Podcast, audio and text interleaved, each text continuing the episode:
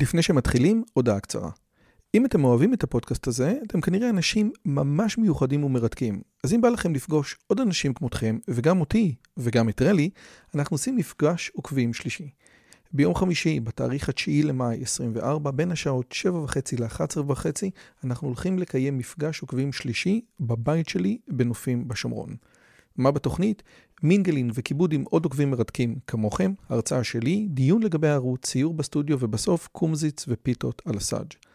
הרשמה מראש היא חובה וניתן לעשות את זה בקישור שבתיאור הערוץ או לחפש את הלינק ביוטיוב. נשמח מאוד מאוד לראות אתכם. ועכשיו, לשיחה.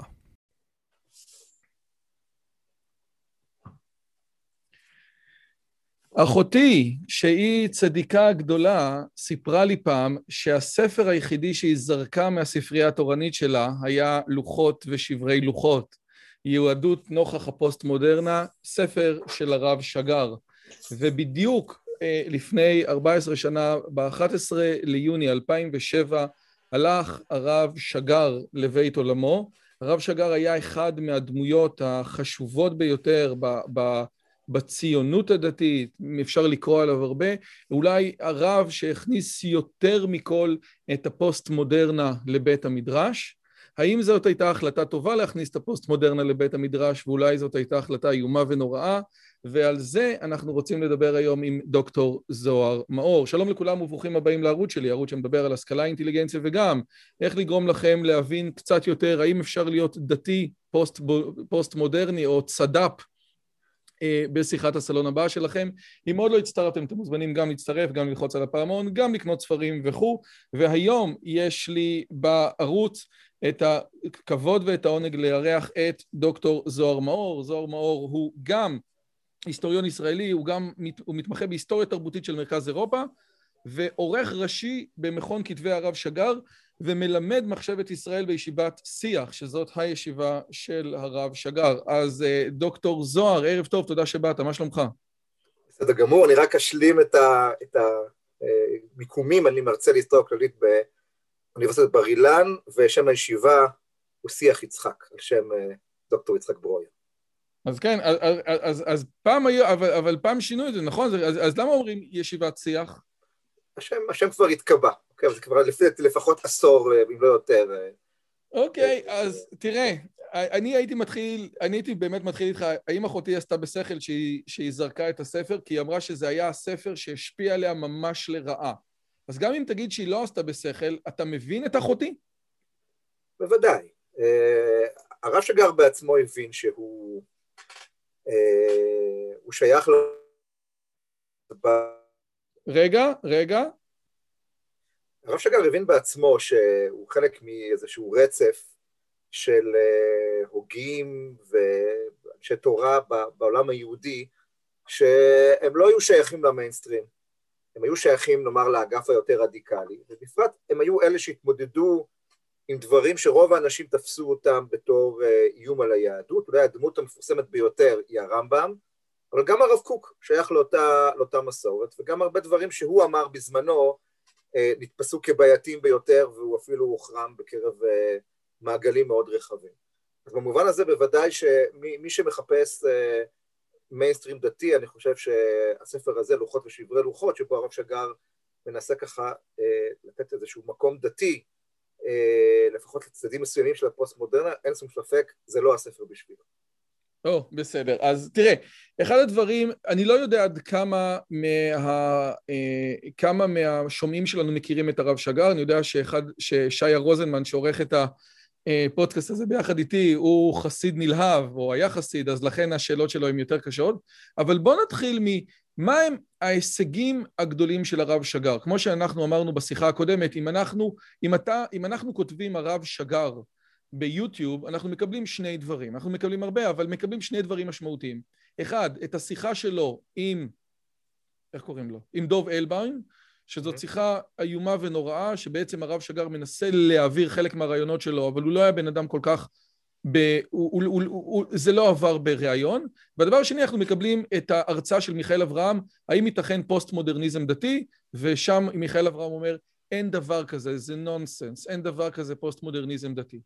אז, אז, אז, אז אנחנו אומרים, הרב שגר ניסה להכניס את העולם, הפוסט-מודר, את העולם הפוסט-מודרני לבית המדרש. האם זה ההישג הגדול של הרב שגר בשנות חייו הקצרים?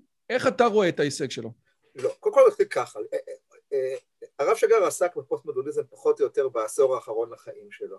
בוא נגיד כמה מילים על, על התרומה העצומה שלו לעולם, לעולם התורה לפני זה, ואני אתמקד בשלוש נקודות. נקודה ראשונה, לתוך עולם ישיבות, גם תיכוניות, גם גבוהות, שהיה בעיקרו בנוי על העולם המתנגדי, הליטאי, המוסרי, ישיבת המוסר, הרב שגר היה בין אלה, בהחלט, בין הדמויות המרכזיות ביותר שהכניסו לימודי חסידות, והיום אין כבר כמעט, או אין בכלל ישיבה של עצמה לא למד את הדברים האלה. זה לא היה ככה בשנות ה-80, שהרב שגר התחיל ללמד, בתחילתם, ללמד בישיבות, ובמידה רבה הוא אחד מהאנשים הבולטים שהכניסו את התרומה הזאת.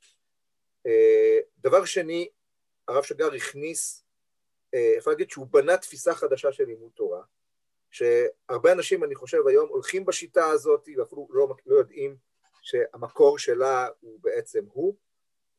שיטה שאומרת שהלימוד לא צריך רק מופשט, עם מושגים מופשטים, כמו בשיטה הבריסקרית, שיטה נפוצה, אלא לימוד באמת שמחובר למציאות, לריאליה, לדברים שמטרידים אותי. בשלב יותר מאוחר אומר הרב שגר, אם המחקר יעזור לי להבין את הריאליה הזאת, אז בואו נשתמש גם בו. והוא יצר שיטה מאוד מיוחדת שאני חושב שגם אנשים שאפילו לא מכירים אותה, אז אני חושב שמגמות מאוד מרכזיות היום בעולם של בתי המדרש, ששואלות עצמם, כאילו, מה הגמרא הזאת אומרת לי, מה, מה משמעות הדברים האלה היום, אני חושב שמי שפרץ את הדרך זה הרב שגר. והנקודה השלישית שהיא קשורה לנקודה הזאת, שהרב שגר בעצם הפילוסופיה או השיטת חיים המרכזית שאיתה הוא התמודד במשך ימי חייו, זו השיטה הקיומית, האקסידנציאלית, אה, סרטר, קמי, אה, אה, רוזנצוויג, אלה הדברים המרכזיים שהוא התמודד איתם במשך שנים מאוד ארוכות. סביב הדברים האלה הוא קרא את, את הדמויות שהוא לימד, כמו רמב"ם, רבי נחמן, חב"ד וכולי, ורק אפשר להגיד שעבורו זה היה כאילו הרוח המשמעותית שאיתה הוא אמור להתמודד, בתוך עולם ישראלי, שנות ה-70 וה-80, שהוא עדיין עולם מאוד קולקטיבי, מאוד אנחנו, אה, מאוד אידיאולוגי, הרב שגר כאילו נתן מענה לרוחות שהתחילו אז לבצבץ, וזה הרוחות היותר אינדיבידואליסטיות, יותר קיומיות. בעצם הרב שגר פרץ את הדרך גם בכיוון הזה, שנראה לי שהיום הוא, הוא קיים בכל מקום, זאת אומרת, אה, ללמד תורה באופן שזה ייגע לתלמיד, זה היום חלק מהאג'נדה הרשמית של משרד החינוך בתחום אה, מחשבת או, או דברים נוספים. טוב, אז יש לי שלוש שאלות על מה שאומר. אתה אמרת שיש לך שלושה דברים, אז אני שואל אותך שלוש שאלות, אחד על כל דבר. השאלה הראשונה היא, כשאתה אומר לימוד חסידות, אני חושב שהבאתי את זה פעם ב...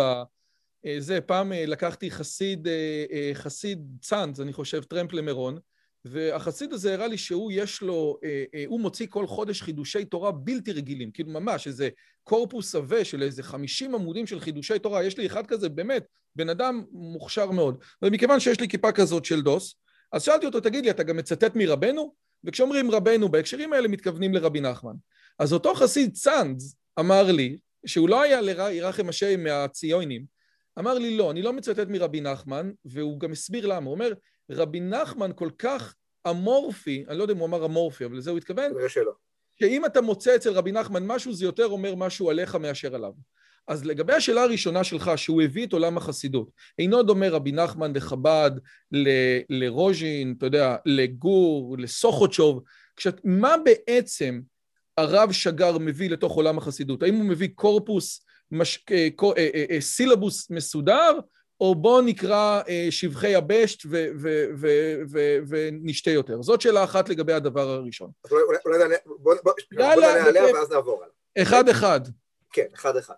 אמ, תראה, זו שאלה נהדרת, ואני חושב שבשורה התחתונה, ברור, ורב שגם כתב על זה הרבה, שכל לימוד הוא מפגש בין הלומד לבין, לבין התורה, המלמד וכך הלאה, שהוא לא לגמרי סובייקטיבי ולא לגמרי אובייקטיבי. זאת אומרת, אנחנו לא מעתיקים את הדברים שאומר ספר התניא, ואנחנו גם לא מכניסים את הרעיונות שלנו לתוך הפה שלו. וברור שעצם העובדה שהרב שגר הכניס לתוך הקריאה הדתית מודרנית, שבוודאי שזאת הייתה הקריאה שלו, את הטקסטים האלה, זה החידוש הגדול. זה ברור לחלוטין שהוא קרא את זה בעיניים מסוימות, זה ברור. וברור שהוא גם חיפש דברים שאולי יתאימו יותר לצרכים שלו. אבל עצם העובדה שלתוך הקורפוס הזה, לתוך המעגל הזה של הספרים, שלומד בחור הישיבה דתי-לאומי, היה לא רק את נפש החיים, בעלי המוסר, אה, רמב"ן על התורה, מהר"ל, רבי יהודה הלוי והרב קוק, פתאום נכנסו דמויות נוספות, כמו שאתה הזכרת. אוקיי? אז, אז, אז מטבע הדברים, אני חושב שעצם העובדה הזאת, ש, שאנחנו התחלנו לנהל איזשהו רב שיח עם הדמויות האלה, זה בעצם החידוש הגדול אוקיי. שבהקשר הזה רציתי לדבר עליו. אז, אז, אז כמו שאומרים, אז, אז אם אני רוצה לסכם את מה שאתה אומר, כבר הרבה דובר על ההבדל בין הישיבה, אה, בין ישיבת ההסדר לישיבה הליטאית, שבישיבת ההסדר הספרים של כל אחד מונחים מולו, העובדה שאני נכנס לישיבת הסדר היום ומוצא גם ליקוטי מוהר"ן, גם טניה, גם מי השילוח, גם צדקת הצדיק, אתה אומר, הדבר הזה, אם אתה הולך היסטורית, האבא של הרעיון הזה אצל הציונים היה הרב שגר, נכון? אני, אני רוצה להדגיש, הוא לא היה לבד, יש כמובן הרב שטיינגלס ועוד הרבה דמויות נוספות, אבל אין ספק שיש לו מניות מאוד, מאוד, מאוד רבות במהפך הזה. יאללה, שאלה שנייה. אתה אמרת לגבי העניין הזה של לימוד תורה שמדבר אליך. עכשיו, גם, אתה יודע, לא צריך להיות פוסט-מודרני ולהגיד איפה זה פוגש אותי, כדי לנסות להסביר סוגיות בבבא מציע שטלית זה לאו דווקא טלית, אלא יכולה להיות אייפון. האם אתה מתכוון למשהו שהוא, כי בגלל שלפי דעתי אתה מתכוון למשהו הרבה יותר עמוק ב... נכון. אוקיי, למה אני מת... בעצם החמור זה אוטו, כן? כן. השניים... לא, אבל זה, זה, תשמע, זה, זה נקרא יישום, זה, זה לא נקרא קיומיות. זאת אומרת, אתה כאילו לא, אה, אומר, הדין של הגמרא שהוא נכון לגבי, לגבי החמור, הוא נכון לגבי אה, מכונית. אבל מי שלומד גמרא, ואפילו ברמה הכי ראשונית, השאלות שאלות אצלו הן הרבה יותר גדולות. זאת אומרת, למשל, הוא ישווה בין, ה, ה, נגיד, בין, בין אה, מושגי הקניין כפי שקיימים היום. הרי אתה לא, כשאתה קונה משהו בסופר, אתה לא מגביה את החפץ, אתה לא עושה פעולה של הגבהה. למה בגמרא צריך את זה? זאת אומרת, יש פה המון המון שאלות שנשאלות ברגע שאתה מבין שהגמרא היא לא משהו שמתחולל על איזושהי פלנטה אחרת, ואתה כאילו לא אמור להבין אותו, אתה אמור לשנן אותו. Okay? אוקיי? או שבעצם הגמרא היא אומרת אמירות שנוגעות למציאות האנושית שבתוכה אתה חי. היא, היא בעצם אומרת דברים שנמצאים באותו מישור, ואולי מתווכחים עם התפיסות המשפטיות, המוסריות. למשל, שהרב שגר לימד, וזה זכיתי לשמוע אצלו, את מסכת קידושין, והגמרא, המשנה הראשונה פותחת בעקבות זה הגמרא, כן, מדברת על, ה, על האישה נקנית. בשלושה כן, דרכים. כן. אגב, לא בשלושה דרכים, שלא, ש... ש... שלא יתעצבנו עליי בהודעות. כתוב שם, האישה נקנית בשלושה דרכים, אפילו שאומרים שלוש. פשוט תירגעו. כן, סע, סליחה. כן, אוקיי, והגמרא דנה בעובדה הזאת. אז, אז כאילו, הרב שגר אומר, שנייה, בוא נעצור, אנחנו חייבים לשאול את עצמנו, האם האישה היא, חפץ שקונים אותו? ואם אנחנו נשאל את השאלה הזאת, אנחנו נגלה שהגמרא עצמה בעצם מתעסקת עם השאלה הזאת. ובעצם, חושב שאיפה באמת לומר, עולם חדש נפתח בפנינו כאשר נשאלו השאלות האלה. אבל אני חייב לשאול אותך פה, בגלל שזאת נראית לי נקודה חשובה. כאשר אני, עושה רושם, וזה מה שמיכאל אברהם יגיד עוד, אה, אה, עוד כמה שנים, כן? כל שאלה מודרנית, כל שאלה פוסט-מודרנית, שהפוסט-מודרניזם, כל שאלה טובה שהפוסט-מודרניזם מעלה, זו שאלה שאפשר לנסח אותה בכלים מודרניים. זאת אומרת, האם האישה באמת נקנית, כי עושה רושם שאני קונה אותה, יותר מזה, אני גם קונה אותה בפרוטה. הרי הקניין של האישה הוא לא כמו קניין של אייפון. ולכן מכיוון שזאת שאלה שניתן לנסח בכלים מודרניים, גם הגמרא מתייחסת אליה. אז, אז, אז כאילו, מה החידוש הגדול? האם העניין הזה של, אוקיי, תקשיב, זה נכתב במאה השלישית, רביעית, חמישית לספירה עם state of mind מסוים, ועכשיו אני צריך, אתה יודע, לנסות... לא, זה, אני מבין איפה אתה חותר, אני חושב שזה לא הנקודה. אני פשוט לא מבין מה כן, החידוש, כן, כי גם הגמרא, לשיטתך, מתעסקת בזה. בוא נוציא את הרב מיכאל אברהם שנייה מחוץ לדיון, ואת הדיון שלו בפוסט-מודרניזם, כי בשלב הזה של השיחה שלנו, אנחנו לא עוסקים בכלל בפוסט-מודרניזם. נכון. מה שהוא צנח לנו לעולם, לפני זה היה, היה, היה עולם והיה תורה, והרב שגר, היה לו מה לומר גם בתוך המציאות הזאת. אז, ו... בוא, אז בוא תחדד לי את זה שוב, כי עוד פעם... מה שאני רוצה לחדד, שלא מדובר פה בניסיון לתווך בין דברים שנאמרו לפני אלף ומשהו שנה לבין דברים שנאמרים היום. אלא הנקודה שאיתה התמודד הרב שגר, ואולי אני חושב שהשאלות שלך מצביעות שעבורך כאילו עבור הדור שלך, המציאות הזאת היא קצת מוזרה אפילו. המציאות היא שכאילו התפיסה הבריסקאית הנחילה לעולם, שבעצם יש איזשהו עולם של תורה, מה שנקרא שכל של תורה, שאין לו שום קשר לעולם האנושי ולסברות שלנו. ואם מישהו ינסה ליצור את הקשר הזה, אז הסברות שלו, הקושיות שלו, ייפתרו בבוז באמירה סברות וקושיות של בעל הבית, שזו קללה נוראית ואיומה בז'רגון הזה. זאת אומרת, היה עולם של לימוד תורה, אני רק רוצה להסביר את זה לקהל החילוני שלי. אה, יש איזה משפט שרבי חיים, רבי חיים מבריסק, הוציא את המחבת מהמטבח. כאשר רבי חיים מדבר על הכשרת המחבת, הוא לא מבין מה זה מחבת, הוא לא ראה מחבת, הוא מדבר על איזושהי אבסטרקציה של מחבת ועליה הוא מנהל את כל המהלכים שלו. זאת אומרת, ממש לימוד שהוא עניינו אבסטרקציה, האבסטרקציה של האבסטרקציה. ובעצם כנגד הלימוד הזה, שזה הלימוד שבעצם כובש לאט לאט את, את, את, את המאה העשרים, בוודאי שבישיבות בארצות הברית, בעצם הלימוד, אנחנו חוזרים ללימוד שהוא פרה-בריסק. כן, ושוב, בתוך העולם של הישיבות הדתיות-לאומיות, ששוב, לפי המסורת הליטאית, גם, הם, גם שם למדו בשיטה, בשיטה הזאת הבריסקאית.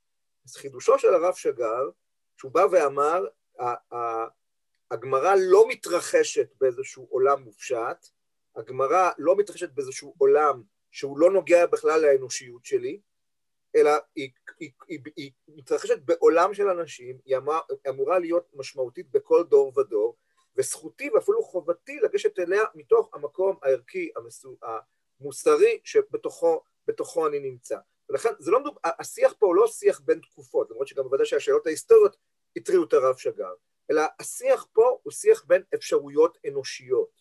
זאת אומרת, הגמרא, או שוב, הראשונים או האחרונים, הם, הם מעלים אפשרויות אנושיות, הם מעלים כיוונים אנושיים שהם לא זרים לי, אוקיי? אני, אני, אני, אולי הם, הם אחרים, הם כנראה אחרים ממה שאני חושב, אבל בסופו של דבר זה לא שפתאום יש איזשהו אדם מודרני עם רגישויות מסוימות, והגמרא בכלל מתנהלת במרחב אחר. לא, יש איזשהו מרחב אנושי שמשותף לנו, ולכן אנחנו יכולים לשבת וללמוד ביחד. כן, אנחנו, אנחנו נשים את הגמרא שנכתבה במאה השביעית, נשים אותה אה, לידינו, ואנחנו נדבר איתה ונשוחח איתה, כי מה שמחבר בינינו זה איזשהו עולם אנושי משותף, עולם יהודי משותף. אתה חושב היום... הקריאה חייבת להיות קריאה ריאלית, קריאה שחייבת להיות לימוד שכל הזמן מעלה את השאלות שמטרידות אותי בתור בן אדם, בין אם זה השאלות המשפטיות, המוסריות, אוקיי, הפילוסופיות, האנתרופולוגיות, לכל השאלות האלה יש מקום של כבוד, וצריך לדעת שזה לא מספיק לומר את האמירה, עכשיו צריך לחלץ מהגמרא את הדברים האלה, להבין אותה לאור הדברים האלה, וזה הרב שגר עשה באמת באומנות ובמיומנות אה, מופלאה. אז אתה חושב היום לצורך העניין, אה, אה, אנשים שלומדים הוראת הגמרא, כן, במכללת הרצוג, הם בין היתר חלק מהדרך שמכללת הרצוג לוקחת, כי סתם בתור איזשהו גוף שאמור להכשיר את המורים ללמד גמרא, כן, לפי מה שאתה אומר, כן. הם, הגוף הזה חלק מהאג'נדה, לאו דווקא, אפילו לא הכתובה שלו, זה בהחלט. מה שהרב שגר אומר? כן, כן. ו... בנושא הזה מספיק לראות את ה...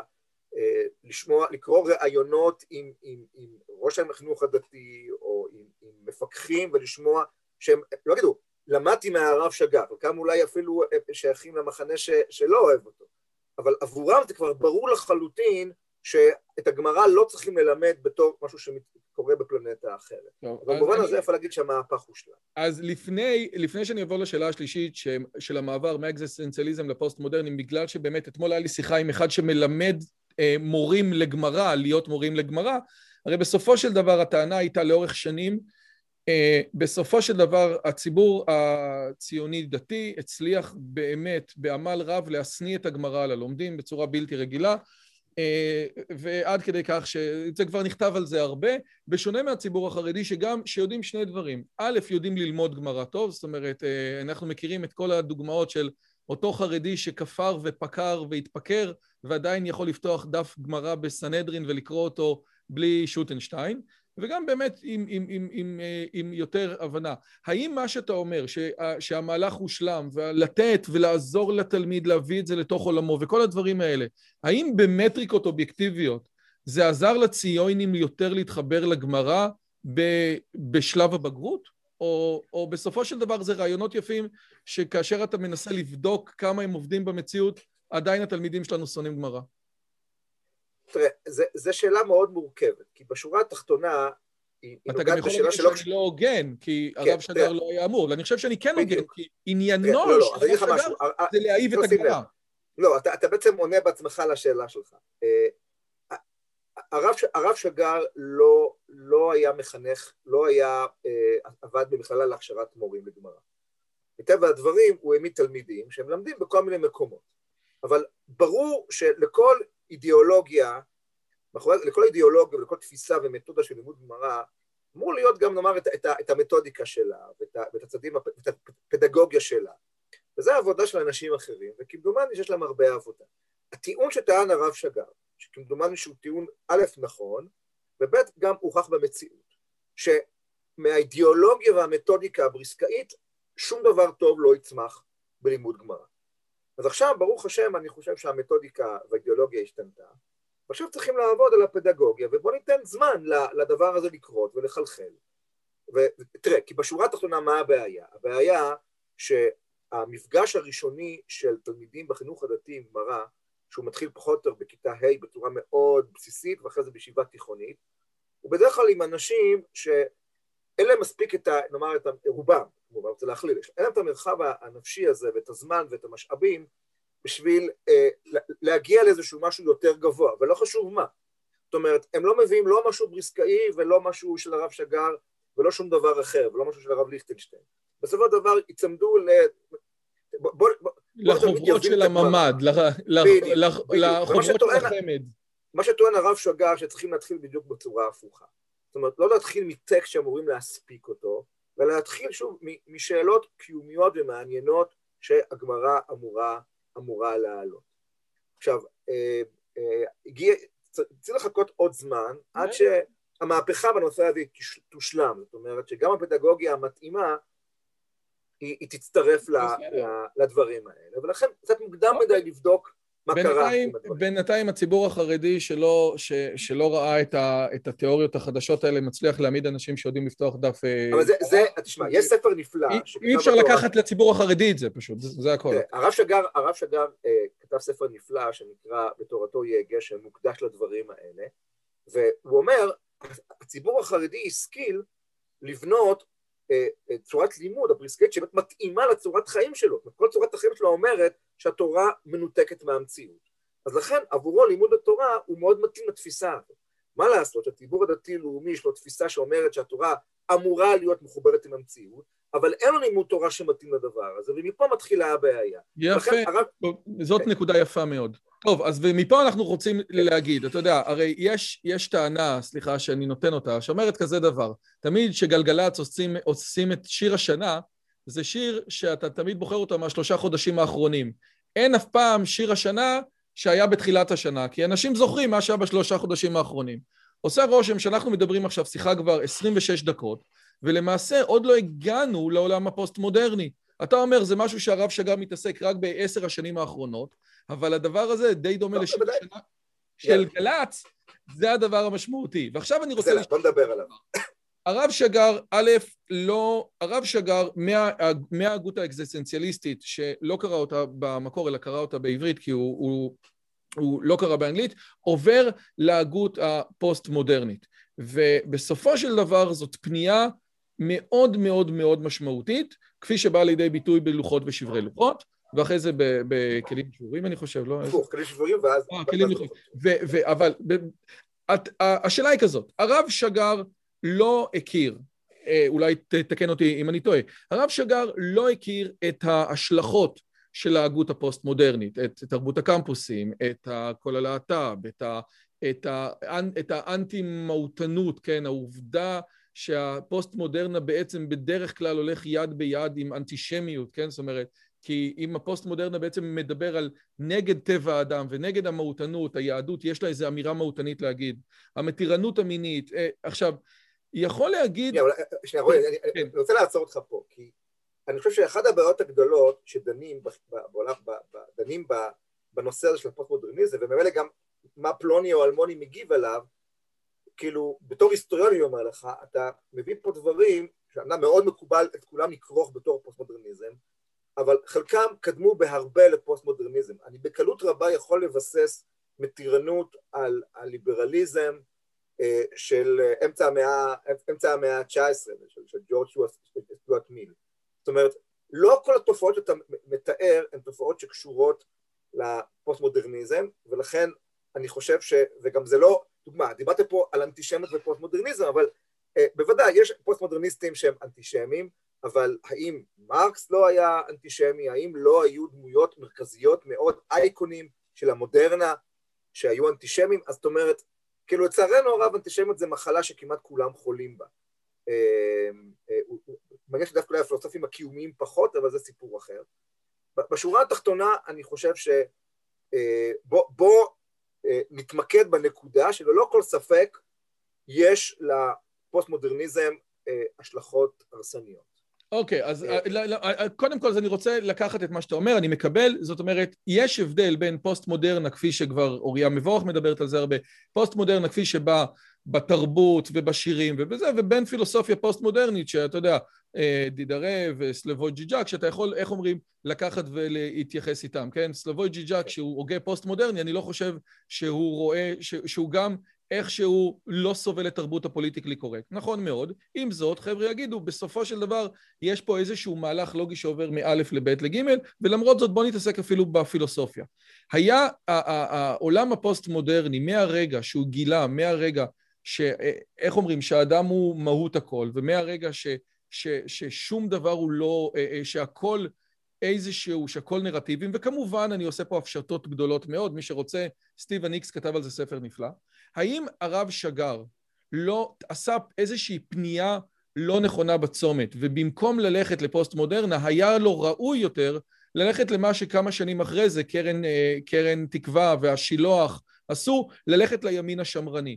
וזה היה, ואז לקחת הוגים שהם קשורים יותר לימין השמרני, ומזה לקבל את התשובות, לא מהפוסט מודרנה. כן, אוקיי, אז תראה, השאלה הזאת, אה, ברשותך קצת ארחיב את היריעה, קודם כל, ההוגים האלה ש, אה, של הנאו-שמרנות האמריקאית, זה לא, זה הוגים שפעלו בשנות ה-80 וה-90, זה שנות התפארת שלהם, ובוודאי שהרב שגר הכיר אותם, וגם פה ושם מתייחס אליהם. הטיעון המרכזי של הרב שגר, שהוא עוד לפני התקופה הפוסט-מודרנית, הייתה שהיהדות במהותה, לפחות היהדות שלו, היא רדיקלית. זאת אומרת, היהדות, מה לעשות, היא לא שמרנית. זאת אומרת, היהדות לא משחקת בונקר, היהדות אה, עולה להתקפה. זה, זה עניינה, זאת אומרת, אתה לא יכול לדבר על שמיטה ויובל, שהנה אנחנו עומדים ככה לפניהם, שנה הבאה, אתה לא יכול לדבר על הרעיון הזה שבן אדם מפקיר את הרכוש לו פעם בשבע שנים, ולדבר על קדושת הרכוש הפרטי, ועל, ועל שוב, על איזשהו עולם כזה אה, שמרני. זאת אומרת, מה לעשות שאנחנו יהודים, ובתור יהודים אנחנו מבינים שלא מעט מהרעיונות השמרנים הם אולי נכונים וטובים, וגם הרב שגר בהחלט כותב על, על, על החשיבות של המסורתיות וכך הלאה.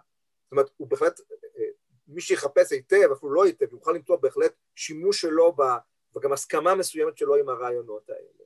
אבל אני חושב שאם הרב שגר היה חי היום, הוא היה רואה את התהליך הזה שאתה תיארת, של, של ההיתפסות של הציבור הדתי-לאומי לשמרנות הזאת האמריקאית בצורה שלילית ביותר. אין ספק שהוא מבקר אותה במילים חריפות ביותר. כי מבחינתו אה, זה, אוקיי, אמריקאים זכותם, זה רעיון שלהם, אבל זאת לא, לא, זאת לא התורה, זאת לא היהדות. ושוב, אה, אה, הוא יודע היטב שלא כל אדם בנוי להיות רדיקלי. הוא מדבר לאלה ש, שרוצים לפחות להיכנס להרפתקה הזאת. שבתור יהודים, אתם יודעים, כל אחד אתם עושה ברית מילה, ברית מילה זה משהו נורא רדיקלי. ובעצם הרב שגר חשב שבכל אה, תקופה ותקופה אני, אני עומד עם היהדות שלי מול רעיון, מול איזושהי אידיאולוגיה, ובודק מה מתאים לי ומה לא מתאים לי. הוא בוודאי לא חשב שאת הפוסט-מודרניזם הוא, הוא יקדש אה, אה, על קרבו ועל כרעיו. אבל יש כמה רעיונות בתוך העולם הפוסט-מודרניסטי, שהוא חשב שלא רק שהם לא מסוכנים, שהם בעצם משמעותיים ביותר, והם יכולים לחדד לי ולהאיר לי אור חדש על בעצם היהדות כפי, ש, כפי שאמורה לקרוא. כשם שככה הוא ראה את עצמו, כשם שבא אה, הרב קוק ואמר, יש פה רעיונות מודרניים כמו ניטשה והעצמה של האדם, או הלאומיות, אה, והרעיונות האלה יכולים להעשיר את היהדות.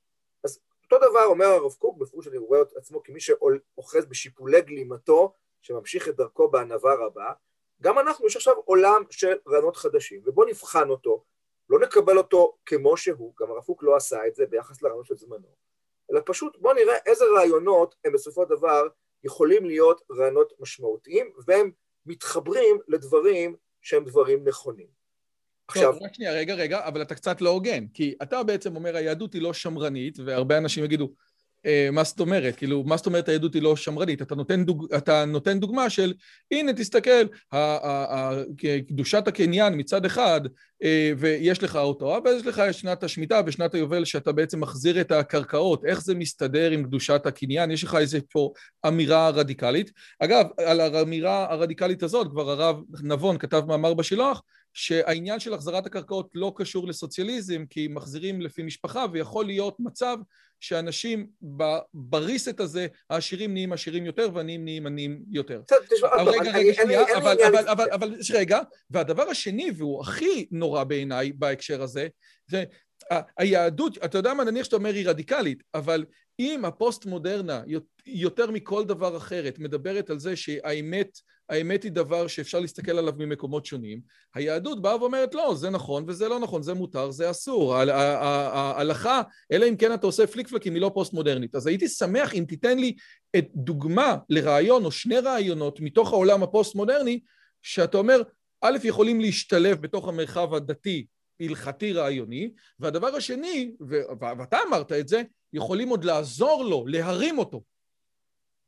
אז, אז, אז אני בהחלט אה, אה, אתייחס לדוגמה הזה אתה הבאת, אוקיי? זאת אומרת, אה, אה, הבעל שם טוב אמר על, ה, על האמירה תורת השם תמימה משיבת נפש, מה זה תורת השם תמימה? שעוד אף אחד לא נגע בה. זאת אומרת, בוודאי שיש תורת אמת, בוודאי שיש אמת אלוקית. השאלה האם האדם המוגבל, הסופי, הוא האדם שיכול לגעת בה. מה הרב שגר רואה מול העיניים? וגם אנחנו רואים את זה מול העיניים שלנו. יותר מדי אנשים שאומרים שהם יודעים את, יודעים את דעת עליון. אתה יודע על מי, על מי התורה אומרת שהוא יודע? על בלעם. Okay, אוקיי? זאת אומרת, הרב שבא קורן הזכיר שגם בתורה עצמה יש סימני שאלה. Okay, אוקיי? מרדכי אומר לאסתר, okay, אוקיי? אה, אה, אה, יעמוד ליהודים ממקום אחר. מה המקום הזה? הוא לא אומר מה. זאת אומרת, יש פער בין האדם לבין אלוקים. Okay? אוקיי? ובתוך הפער הזה ההלכה נכנסת. עכשיו, ואותם אנשים שאומרים, יש אמת אחת, יש אמת ברורה, מהי האמת הזאת? כמובן, האמת שלי. Okay? אוקיי? ולא מזמן שמענו על איזשהו, אתמול, על איזשהו יישוב שבו הרב אמר, הרב, הרב יישוב אמר, הרב הזה לא ייכנס פה לתוך היישוב הזה, הוא, הוא אמר לו דברים נוראים ואיומים. זאת המציאות ש, ש, שבתוכה אנחנו חיים, בואו נודה על האמת. אנחנו לא סובלים כל כך מעודף פוסט-מודרניזם, אנחנו סובלים עדיין מעודף דוגמטיות, מביטחון עצמי מופרז, מגאווה מאוד גדולה. ופה אומר הרב שגר, בואו נחזור לרעיונות מאוד בסיסיים של בית הלל, של אלו ואלו דברי אלוקים חיים, אוקיי? ו- ונבין שלא שאין אמת, הרב שגר בוודאי לא חשב שהוא יכול לקבל את האמירה הפוסט-מודרנית שאין אמת. כלומר, האמת הזאת היא בארץ, האמת הזאת היא היא, היא נבנית, היא לא נתונה, היא נוצרת כמו שמתואר במדרש, ששואלים את הקדוש ברוך המלאכים, מה ההלכה בדבר הזה והזה, בוא נראה, בוא נרד למטה, נראה מה יפסקו. ברגע שיפסקו אני אדע מה האמת. האם האמירה הזאת לא, האם המדרש הזה לא אומר בצורה הברורה ביותר, שבעצם האמת היא אמת מארץ תצמח, היא צומחת מתוך בית מדרש, יש בו הרבה מאוד דעות, והאמת היא מה שיצמח בתוך בית המדרש הזה. אז אדרבה, הרב שגר חווה עולם דתי, שלצערי הרב לא לגמרי השתנה, עולם דתי מאוד דוגמטי, okay, אוקיי? מאוד הרבה פעמים אחיד בדעותיו, מאוד בטוח בעצמו, שיכול מאוד להיות שאדרבה, הוא צריך את הסטירת לחי הזאת הפוסט-מודרנית, הוא צריך את הערעור הזה בשביל באמת לקבל תפיסות יותר צנועות, יותר ענבות, יותר אנושיות של, של, של אמת, והתפיסות האלה לפי דעתו הן לא תפיסות ש... הוא טען שיותר אנשים נהיים חילוניים מהדוגמטיות הזאת, כאשר כמובן נראית להם לא מתאימה למה שהם מאמינים בו, מאשר אנשים באמת יהיו, יהיו אתאיסטים, כי הם יגידו, אוקיי, מה קורה? גם אתה צודק, גם אני צודק, איך אפשר לחיות ככה? רוב האנשים שבוודאי היום ילמדו לחיות בתוך המציאות הזאת. מה שגם אמר דבר מאוד רדיקלי, וגם מאוד, גם מאוד נכון, הוא חיים היום בתוך עולם אה, פלורליסטי, זאת עובדה. ומי שיבוא ויבוא מול העולם הזה בדוגמטיות מאוד נוקשה, בסופו של דבר הוא יחבוט את הראש שלו לקיר. ובלי להיכנס פה יותר לפרטים ולפוליטיקה, אני חושב שהמציאות מסביבנו מוכיחה פעם אחרי פעם את העובדה שהרב שגר צדק בתוך ה... רגע, רגע, שנייה, אוקיי, שנייה. אבל אני הקשבתי קשב רב. שנייה. קודם כל, אני, אני חושב שאנחנו לא חיים בעולם פלורליסטי, אני חושב שמי שמכיר את, ה, את ההתנהלות של השמאל הרדיקלי, אגב, הימין גם, אבל אני יודע מתי יוטיוב מאשר לי סרטונים ומתי יוטיוב לא מאשר לי סרטונים, העולם הוא לא פלורליסטי בשום פנים ואופן, יש דעות נכונות ויש דעות לא נכונות. לא, אבל רועי, באמת, אז אתה, אם, אם, אם יוטיוב יחתום, יחסום אותך, יש לך היום 50 ערוצים להשמיע את, ה, את, ה, את הדברים האלה.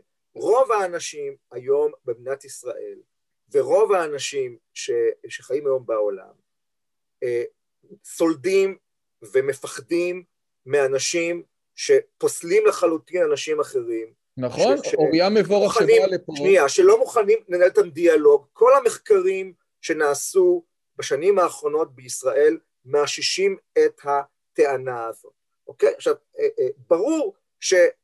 וגם שהרב שגד דיבר על זה הרבה, שלא מעט מהסובלנים כביכול והליברלים כביכול הם הקנאים הגדולים ביותר. אבל אגב, זה, נכון. שוב, אבל, אבל עבורו זה בדיוק הדבר שהפוסט-מודרניזם יכול לעשות. אז הנה, אז אני רוצה רגע לשאול, כי אגב, כשאוריה המבורך באה לפה, היא ביקשה לא לשאול על הקהילה הלהט"בית, היא אמרה, אני מפחדת על מקום העבודה שלי. אז זה קודם כל סתם מעניין, והיא עוד הגיעה, והיא, אין כמו אוריה מבורך כדי להגן על עמדות פוסט-מודרניות. אז זה דבר אחד. עכשיו, אתה בעצם אומר, תראה, יש דוגמטיות מאוד גדולה, כי כל אחד בטוח שאלוהים, איך אומרים, כתב לו וואטסאפ אישי, והדבר הזה גורם לנזק בלתי רגיל, ו- ו- ו- ופה לא צריך אפילו דוגמאות, מרוב שרק אתה עוצם את העיניים ואתה מקבל דוגמאות.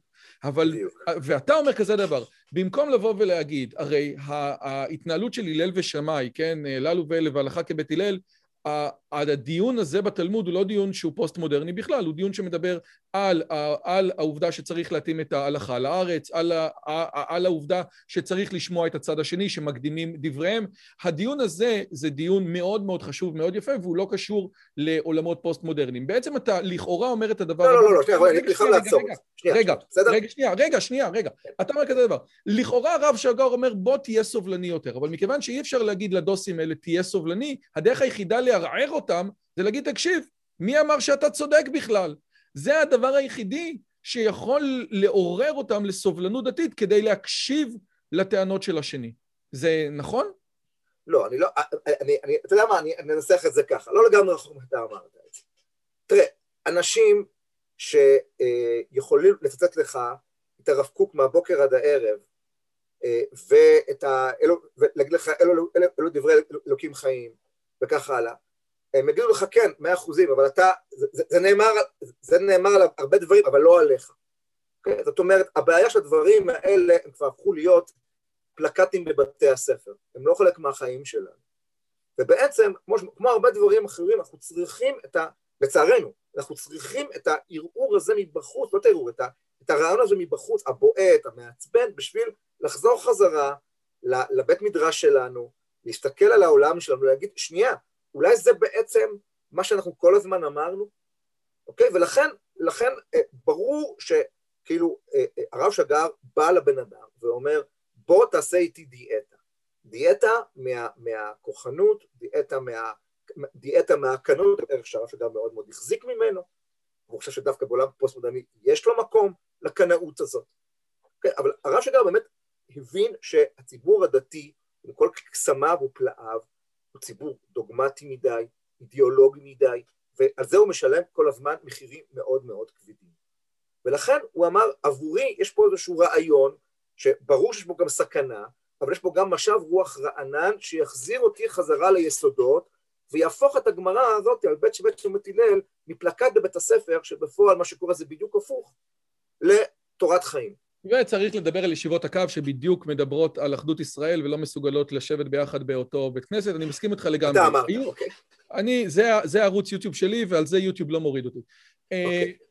הדבר האחרון, שיש היו כמה, יש כמה רבנים של ישיבת שיח או שיח יצחק, ואני לא אגיד שמות עכשיו, שאמרו שיש בלוחות ושברי לוחות דברים שהיו ראויים לא להיכתב.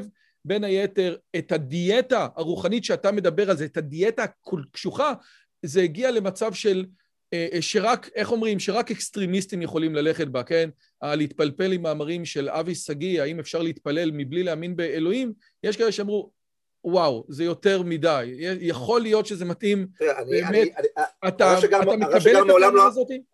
תראה, הרב שגר, בספר אין שום דבר מהסוג הזה, אבל אני אומר, עכשיו אני אשלים את מה שאמרתי מקודם. אני אומר, לא מעט מה... אם, בוא נעשה את זה ככה, מה היה קורה אם הרב שגר היה חי היום? הוא היה זוכה להאריך ימים ולא למות בגיל כה צעיר.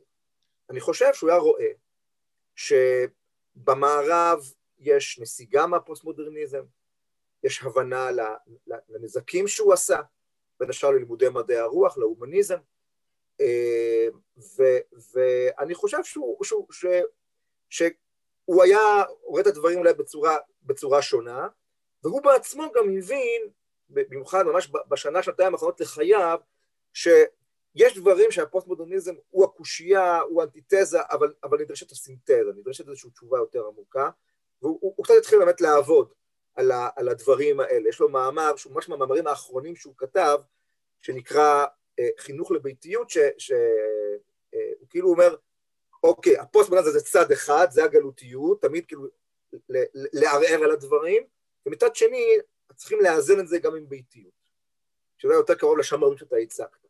אז ברור שגם הרב שגר הבין בעצמו ש, שהדברים לא פשוטים, אבל אני, אני בהחלט מודה, אני אומר בצורה ברורה לחלוטין, שכשאתה מסתכל על הדברים ממרחק של זמן, ואני אומר, יש דברים שהרב שגר כתב אותם ואמר אותם ולימד אותם, שבשורה התחתונה האפקט שלהם היה אפקט, אפקט שלילי. אני צריך לומר את, ה, את האמירות האלה בצורה כנה, ואני חושב שהרב שגר בעצמו ידע לומר שדברים מסוימים שהוא האמין בהם, אה, המציאות הוכיחה שהם לא נכונים, לא נעלה פה נגד הציבור בדוגמאות. אבל אני, אני חושב שצריכים לדון בקפידה על מה, על מה מדובר. Okay? אוקיי? זאת אומרת, אה, ברור שהמקום אה, הזה המפרק, המקום הזה שאומר, שזה בעצם אולי המסר הפוסט-מודרני, אז אני, ברור שהנקודה הזאת היא נקודה שאתה אה, חייב לקחת את זה, כמו שאומרים, עם גרגיר של מלח, בזהירות רבה, במינונים מאוד זהירים וקטנים, ואני חושב ש... אה, גם הישיבה היום, אני חושב, היא מבינה את, ה, את, ה, את הטעות שנעשתה בדברים האלה, אבל, שוב, אחרי שאמרתי את זה, אה, זה, זה משהו שכמו פלפל, עדיף לא להציף את התבשיל בפלפל חריף. אבל בלי זה, זה, זה, זה, זה לא טעים. זה יהיה חסר טעם, בייחוד לציוני, לצד"פ, לציוני הדתי הפוסט-מודרני, שהשאלות שמעסיקות אותו, ואוריה מבורך דיברה על זה הרבה, הן שאלות שלא העסיקו את הסבא והסבתא שלו, נכון? זה, זה כל, דור, כל דור עסוק בשאלות שהן... אה, היית אומר היום שהיורש האינטלקטואלי של הרב שגר, או, או היורש שלו זה ישיבת שיח, זאת אומרת, נניח דמויות כמו אלחנן ניר, הם, לא, הם... אני לא רוצה לדבר פה על לא, אנשים. נכון, נכון, אסור, וואו, אנשים נכון. שחיים. יואו, נכון, נכון, אני נכון. רק, אני רק אומר, אני רק אומר ש... ש אה, אה, תראה, הרב שגר היה בן אדם מיוחד במינו, שאני חושב שהיום כבר הוא, הוא במידה רבה לא יכול לצמוח בערוגות הדתי-לאומי, כאילו באמת בן אדם ש, שממש מסר את עצמו לחיים של תורה ושל עיון, ופעם אמר שהוא לא מעביר שיעור שהוא לא מכין אותו עשר שעות. כן, מטורף. והוא גם כן. היה מאוד מאוד קפדן בענייני הלכה לעצמו, זאת אומרת... נכון, נכון, נכון, זאת אומרת... אז זה שהוא עף למקומות עליונים ואלוהים יעזור עם איזה דברים הוא נגע, אתה יודע, יכול כן. להיות שזה גם קשור לרב פרומן מצד אחד, שבמקומות עליונים הוא יכול לדבר עם ערפאת, אבל בתור יהודי מקפיד על הלכה הוא מה שנקרא דוס דוס, זאת אומרת... כן, שיפור... וגר, וגר, וגר בהתנחלות, והוא לא רואה סתירה בדבר הזה. אז באמת, אלה אנשים גדולים, הם אנשים גדולים ש, שאתה... קשה לדבר היום איך מחקים אותם ואיך ממשיכים אותם וכך הלאה. אבל זה ברור שיש לנו משימה לכל אחד מאיתנו, וגם לך וגם לי, כל אחד מהמקום שלו.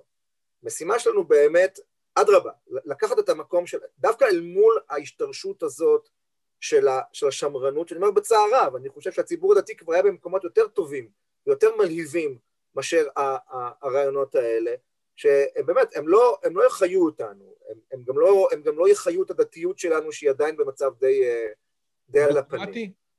מה? היא במצב לא, לא די על הפנים בין היתר מהדוגמטיות?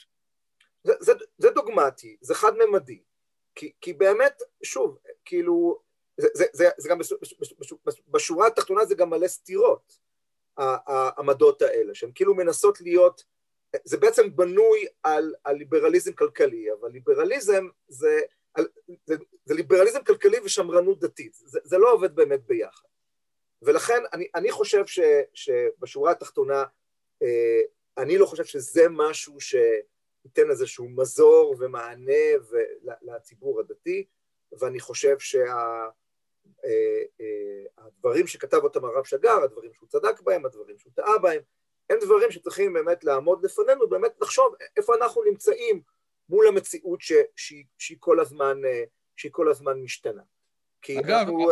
הרעיון שאתה אומר, שבאמת, ו- וזה משהו שחדש, שאני עוד פעם, אני מכיר קצת את כתבי הרב שגר וקראתי דברים, אבל הרעיון הזה של בסופו של דבר אני מביא את הפוסט-מודרנה בעיקר, או חלק מזה, כדי לערער לכם דברים. אני אפילו לא יכול להגיד לכם להיות סובלני, כי סבלנות, סובלנות זו תפיסה מוסרית, בעוד שפלורליזם זו תפיסה פילוסופית, כן? כשאני סובלן, אני יודע שאני צודק ואתה טועה, פשוט אני מחכה.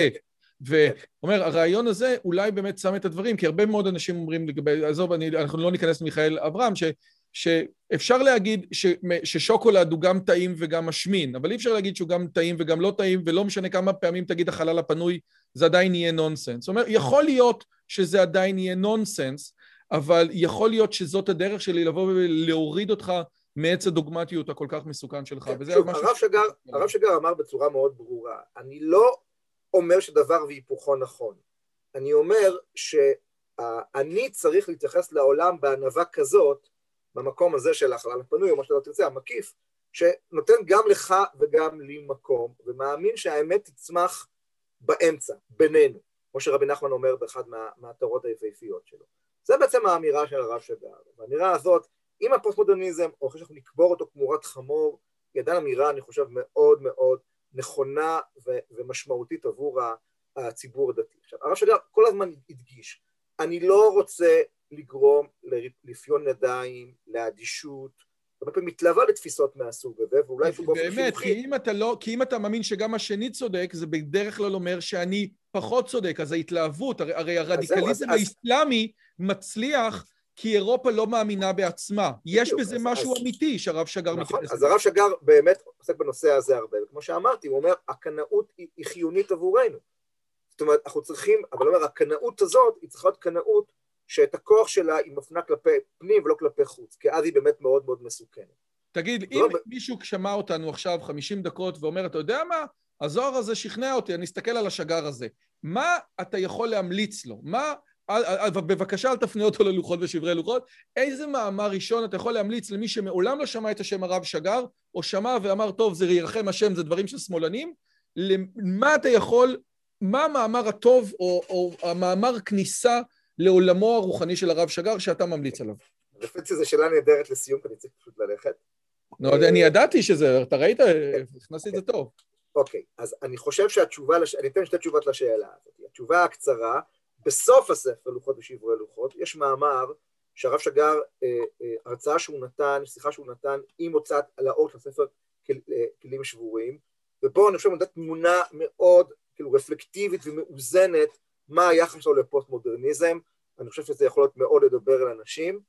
ודבר שני, חלופה של 900 עמודים, שני כרכים שכתב הרב שגר, של שיעורי הרב שגר על רבי נחמן מברסלב, שעזבו אתכם רב שגר, עזבו אתכם רבי נחמן, זה פשוט ספר מוסר אדיר, שבו הרב שגר, ברוב המקרים, הרבה פחות פלספן, אה, נוגע בהמון שאלות אנושיות, אה, אה, דתיות, רוחניות, אפילו קצת פוליטיות, בצורה, אני חושב, מאוד מיוחדת. מי שיצלח את הספר הזה, אני מבטיח, הוא לא יצטער. ויהיו הדברים לעילוי נשמתו. דוקטור זוהר מאור, תודה רבה רבה רבה. אני מקווה שהשיחה הקטנה שלנו עזרה ב... ב ל, איך אומרים? בלהביא את דברי והעולם ותורת הרב שגר אה, לכולנו. תודה רבה רבה רבה לך. תודה לך. אם הגעתם עד לכאן, מגיע לכם כל הכבוד. אז תנו לי להגיד לכם שלושה דברים קצרים. הדבר הראשון, אם שמעתם משהו בשיחה שמעניין אתכם, שאתם רוצים לקחת הלאה, פשוט ספרו אותו לאנשים אחרים. משהו מעניין שאני אמרתי, משהו מעניין שהאורח שלי אמר, איזשהו רעיון שאתם רוצים לקחת איתכם לחיים, פשוט ספרו אותו לחבר או לחברה. זאת הדרך הטובה ביותר לזכור את הרעיונות מתוך השיחות האלה. הדבר השני, אם אתם רוצים לקחת חלק בקהילה שלנו ולפגוש ולדבר עם אנשים כמוכם, אתם מוזמנים לערוץ הטלגרם שלנו, שווה לכם מאוד. פשוט תראו עוד אנשים שמתעניינים מדברים מגניבים בדיוק כמוכם. והדבר האחרון, אם אתם יכולים, דרגו את הערוץ שלנו באפליקציית הפודקאסטים שלכם, זה יכול להיות בספוטיפיי, באפל פודקאסט או בגוגל פודקאסט, זה תהליך קצר של שתי שניות, הוא מאוד מאוד יעזור לנו להפיץ את הבשורה הלאה. שיהיה לכם כיף גדול וכיף בשיחה הבאה.